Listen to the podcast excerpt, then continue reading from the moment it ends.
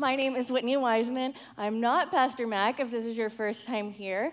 Pastor Mac is preaching um, at Central Church in Las Vegas, Nevada, at Pastor Jud and Lori Wilhite's church. We had Pastor Jud with us several weeks ago, um, and now their church family has the privilege of hearing from our pastor, and I have the privilege of being here with our church family this morning.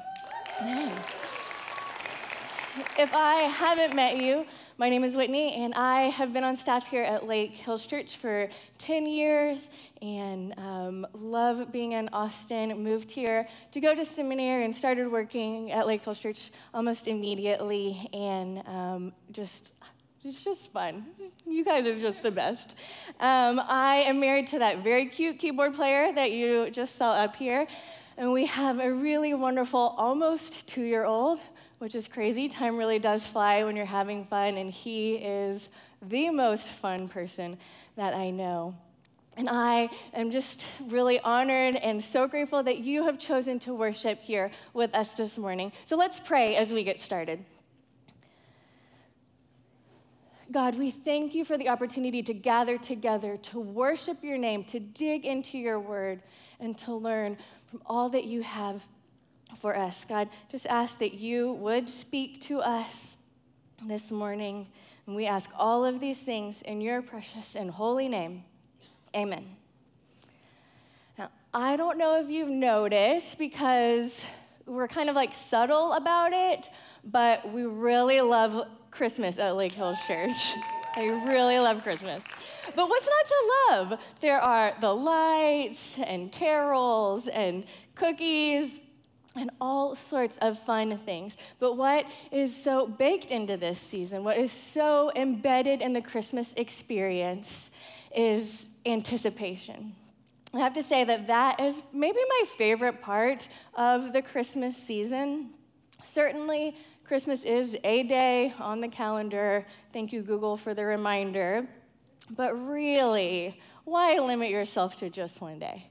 I've heard it said once or twice around here that there is no such thing as too much or too soon when it comes to celebrating Christmas. So, the more the merrier, right? And if you think about it, most of the fun stuff happens before Christmas Day anyway. There's the putting up the tree, hanging the lights, picking up presents for people that we love, traveling to visit family. But really, we have a time of anticipation and preparation to welcome the Son of God into our very midst. Last week, Pastor Mac began a two week sermon series on this season of anticipation and preparation called Advent. Last week, we got our Advent on. So turn to your neighbor and tell your neighbor, get your Advent on. This week, we're going to continue that series and we are about to get our Advent going. So, if you're ready, and only if you're ready, Turn to your neighbor and tell him, let's go. All right, you sound ready, so let's go. Advent is traditionally the four weeks before Christmas, um, started by early church fathers around the fourth and fifth century. And it looks different in different traditions, in different denominations, in different churches and homes around the world. But across the board, it is a time of anticipation, a time of preparation to celebrate God with us at Christmas. You see, Advent is uh, derived from the Latin term meaning coming, the coming of Christ at Christmas, the coming of Jesus into our hearts daily, and, um, and the coming, the second coming of Christ when Christ returns one day. Advent gives us the opportunity to share in the ancient longing of the long awaited Messiah that God's people waited and waited and waited for, as Pastor Mac preached about last week. And it also gives us the opportunity to prepare ourselves, prepare our hearts, and prepare this world for the good news about Jesus that began on Christmas morning. The season of Advent is all about living expectantly. It's about anticipation, preparation, and participation in what God is doing. We anticipate the joy of Christmas and welcoming the Savior into our midst. We welcome the promises of Christmas that Luke describes in chapter 2 joy to the world, peace on earth, and goodwill towards all people. All while we continue to live expectantly and pray for God's kingdom to come on earth as it is in heaven. Now, we know that the holiday seasons are not always a joyous occasion for everyone, and that waiting is not always all fun and games. Let's, let's take road trips, for example. Is anybody taking a road trip this Christmas? A few of you. Road trips, I mean, there are like some fun parts the snacks and the Slurpees and the stops along the way to see the world's biggest ball of yarn or the thing. Has anybody been to the thing? If you've driven from Austin to California, then you know about the thing.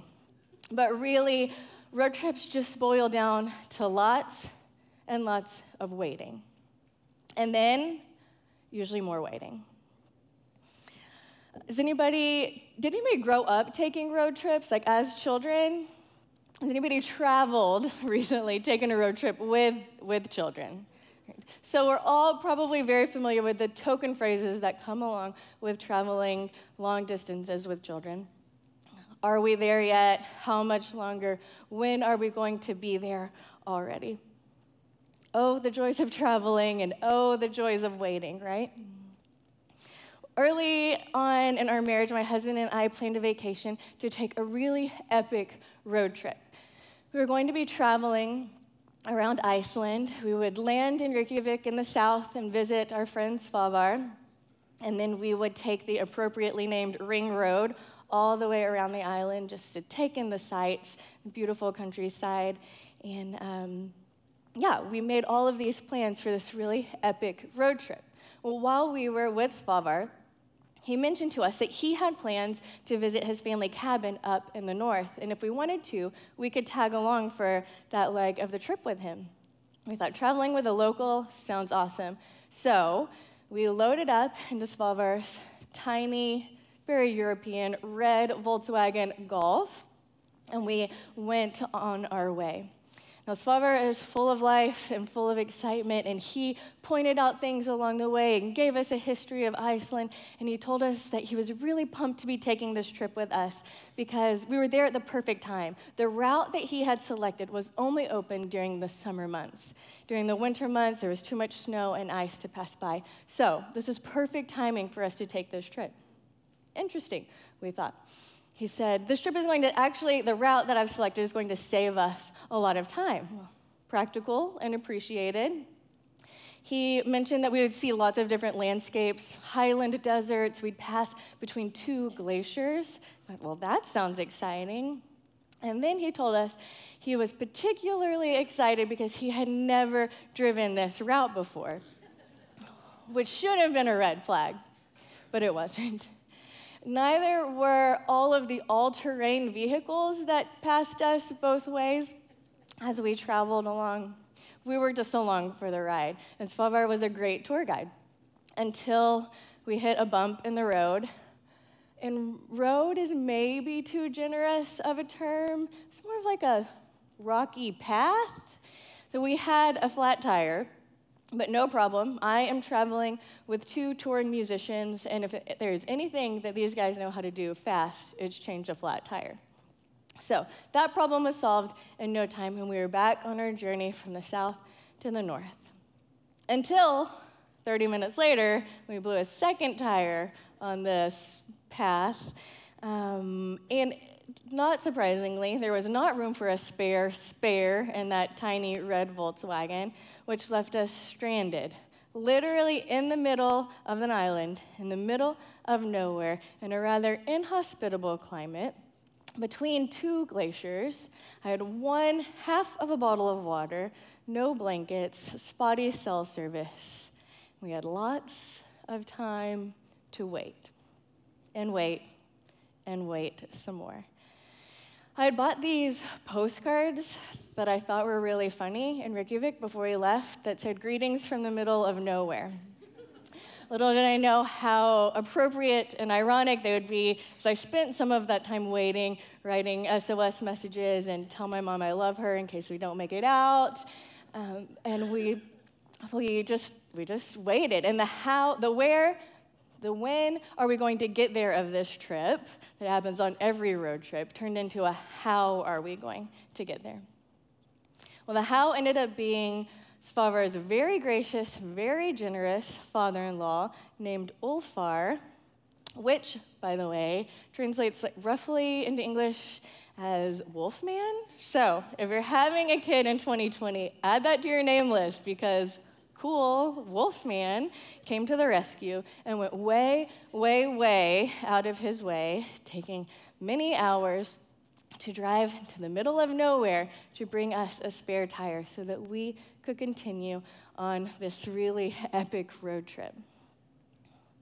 So we were not prepared for the turns that this trip would take, which left us waiting and waiting and waiting, but not in the fun, anticipatory kind of way, in the bored, worried, helpless sort of way. A lot of times we use waiting and anticipating synonymously, but really they are quite different. Let's take waiting. Waiting is something that happens to you. Waiting puts you in a passive position, and there's not a lot that you can do about waiting. Think about things that you wait for. You wait for water to boil, wait for children to put their shoes on, wait for stoplights to change, and we wait in line at the DMV, Lord help us. And there's nothing that we can do to urge any of these things along. Just wait and wait hopelessly. But anticipation, anticipation, on the other hand, is all about hope, and hope is active. Hope is an optimistic state of mind. Hope is a growth mindset. Hope is the power of yet for all of our fearless moms out there. Hope is an active resistance to the broken realities of this world and a confidence that things can, should, and will not only be different, but better. In this season of Advent, the season of anticipation, preparation, and participation is all about hope. Now, naysayers may ask, why even bother?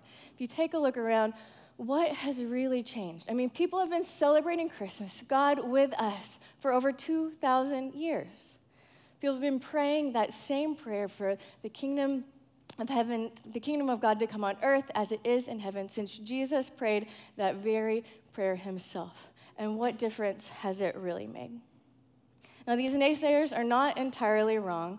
Because when we look around, there is indeed much to be grieved over.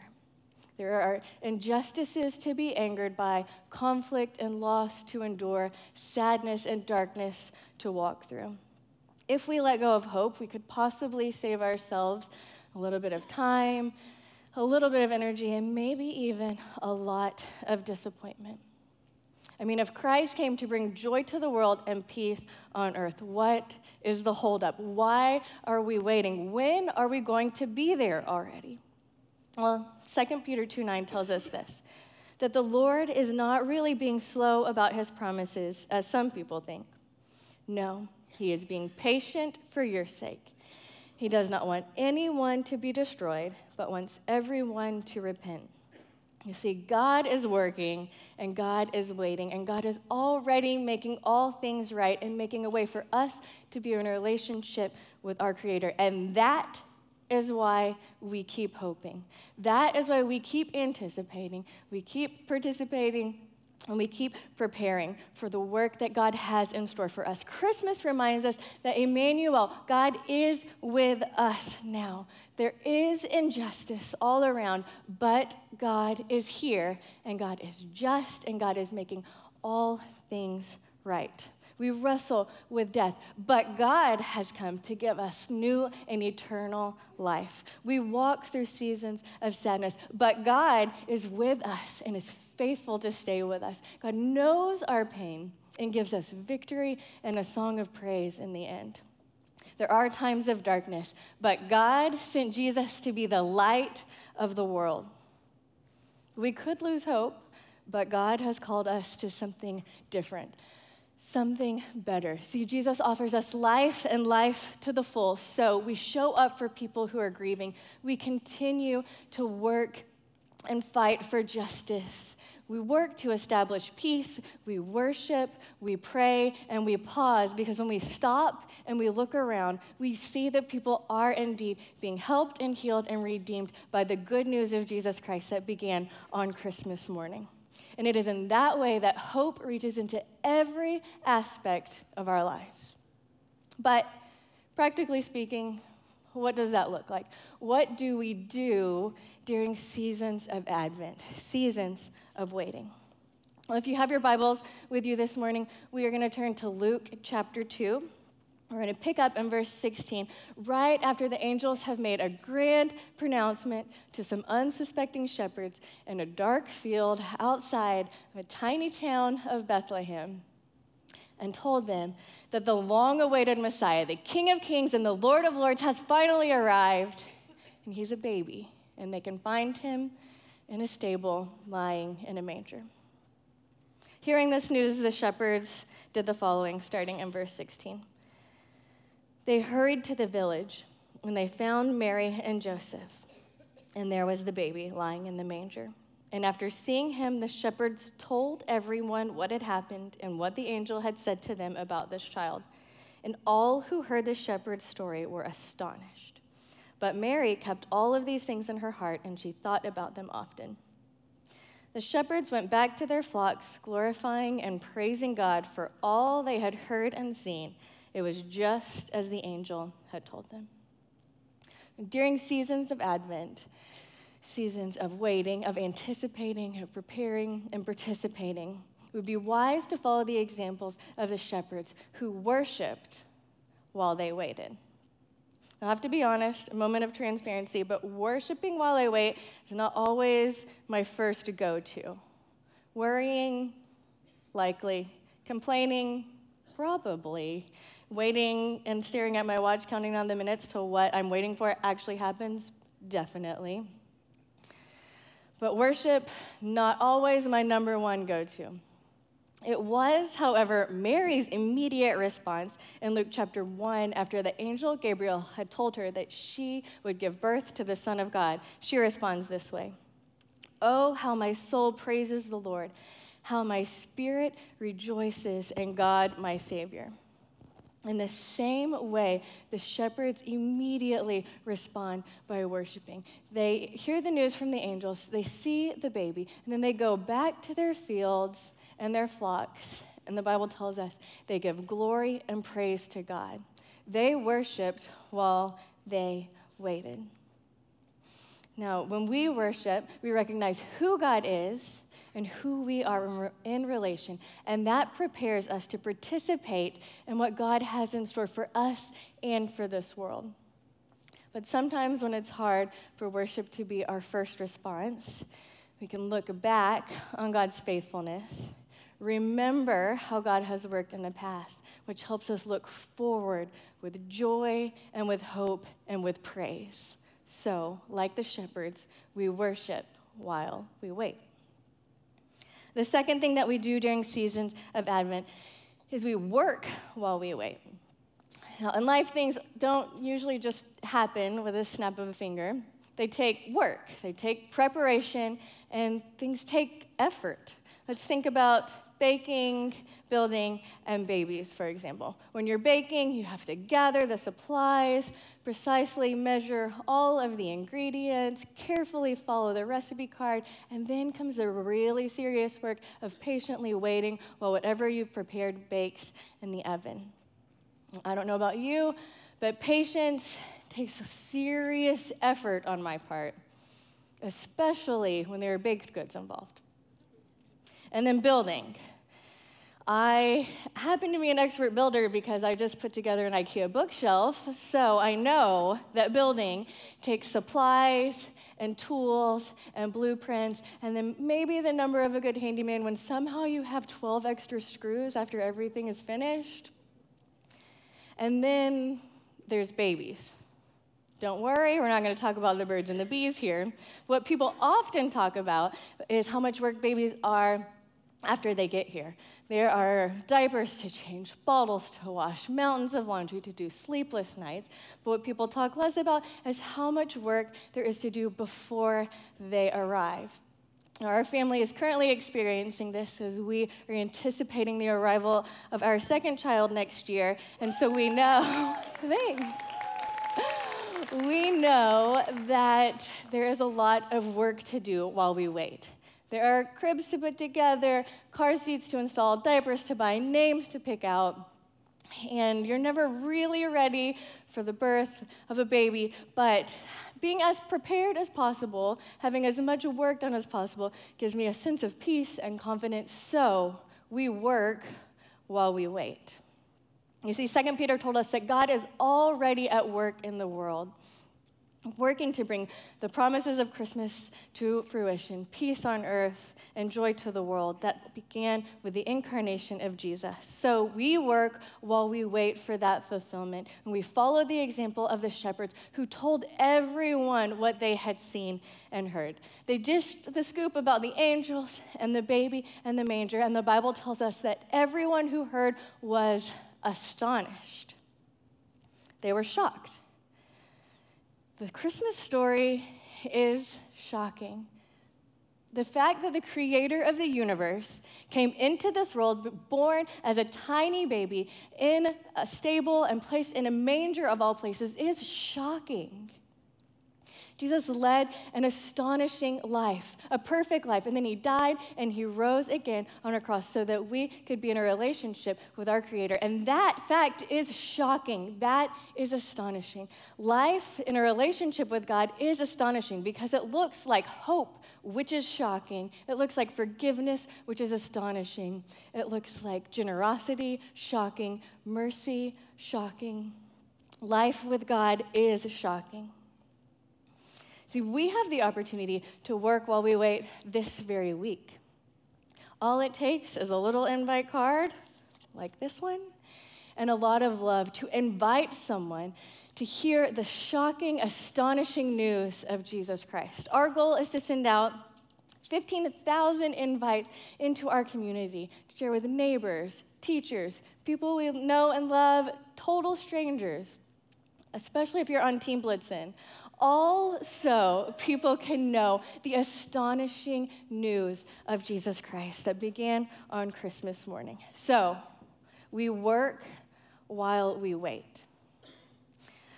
Finally, a season of Advent requires us to walk in faith while we wait. See, the shepherds did not know the full story. They knew that the angels had told them that this baby had arrived, but they had no idea how this baby would grow up to save the world. But they walked in faith while they waited. They worshiped and they worked and they continued to worship and work and walk in faith all while they waited. You want to talk about a walk of faith? The story of the wise men? No, no personal family connection there. Um, it's recorded in Matthew, and it, Matthew tells us that they saw a star from the east, and then they walked to worship the King of the Jews. They didn't have all of the information. They didn't even have the angels delivering a message. They just saw a star and they walked in faith, the Bible tells us, from the direction of the rising sun to worship the King of Kings and the Lord of Lords. They walked in faith while they waited. Theologian John Calvin defines faith as a firm and certain knowledge of God's benevolence towards us, founded on the freely given promise of Jesus Christ that is both revealed to our minds and sealed upon our hearts by the Holy Spirit. I think about Mary during her time of expectancy, and then as she watched Jesus grow up. The Bible tells us that she hid these things in her heart and she thought about them often which, first of all, sounds like a mindful minute to me, also looks like Mary walking in faith while she waited. See, we don't always know how God is going to work things out. We don't know how there could possibly be peace in this particular situation or where we could possibly find joy in the midst of sorrow. But we continue to walk in faith while we wait, because that is what life to the full looks like. That is what God intended for us. So, in the midst of seasons of Advent, seasons of waiting, of anticipation, we continue to walk by faith. Though it may be characterized by doubt and frustration, we walk and we walk and we walk in faith while we wait.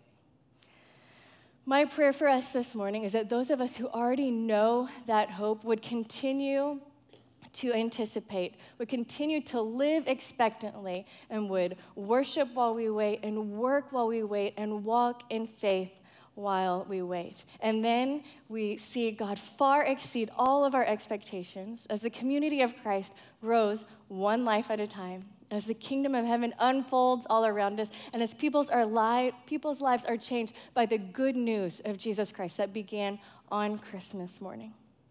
You see, the world is asking us every day, how much longer? When are we going to be there? Are we there yet? And at Christmas, we are reminded that the answer is now. Emmanuel, God is with us now. Jesus saves us now. Hope is restored now. Lives are redeemed now. New life begins now. And in each moment when we choose to make Jesus the Lord of our lives. You see, Christ was born to unite heaven and earth so that sin and death would no longer be our end. What started with a new life in a manger led to death and resurrection so that we could experience new life in Christ. Today, we have the opportunity to choose that new life, that abundant life, life to the full, by stepping into a relationship with a God who loves us so much that he sent his only son the reason that we celebrate Christmas, that whoever believes in him would not die, but would have eternal life. Life that starts now and spills out beyond anything we could hope or imagine. Life that starts the second that you choose to say yes and step into that relationship with him. That is the reason that Jesus came in the first place. That is why we celebrate Christmas. And that was God's plan all along. So I'm going to ask you to bow your heads with me this morning. And while all of our heads are bowed and our eyes are closed, I want us to really consider the impact of Christmas. The fact that Jesus, the Son of God, came into this world and then died and rose again to forgive us of our sins and anything that could separate us from God. So that we would no longer be separated and that we could live in relationship with Him.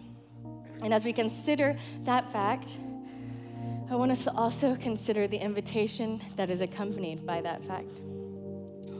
The invitation to step into a relationship with God and make Jesus the Lord of our lives. And if we have not yet done that, if you've not responded to that fact and invitation, I'm going to give you the opportunity to do that right now. You can pray this prayer silently right where you are sitting. A prayer of new beginning and expectant hope in this season of Advent prayer that sounds something like this Dear Jesus, I need you. I choose to believe that you died and you rose again for me, that you offer new life, abundant life, now and forever.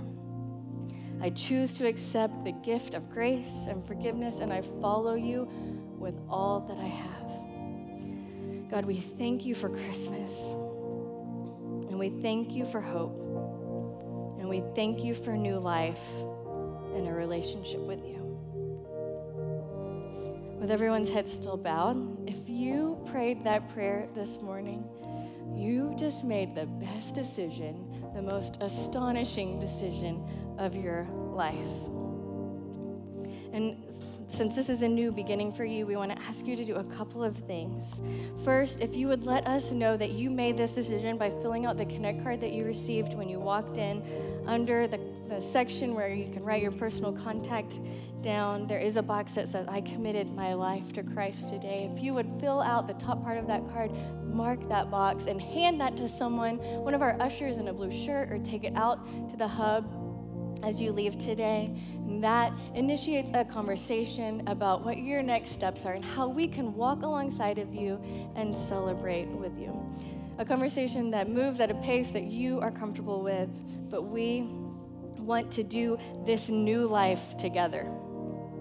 We also want to ask that if you prayed that prayer this morning, if you would raise your hand right where you are, marking this moment as the most astonishing moment of your life, stamping this moment in time.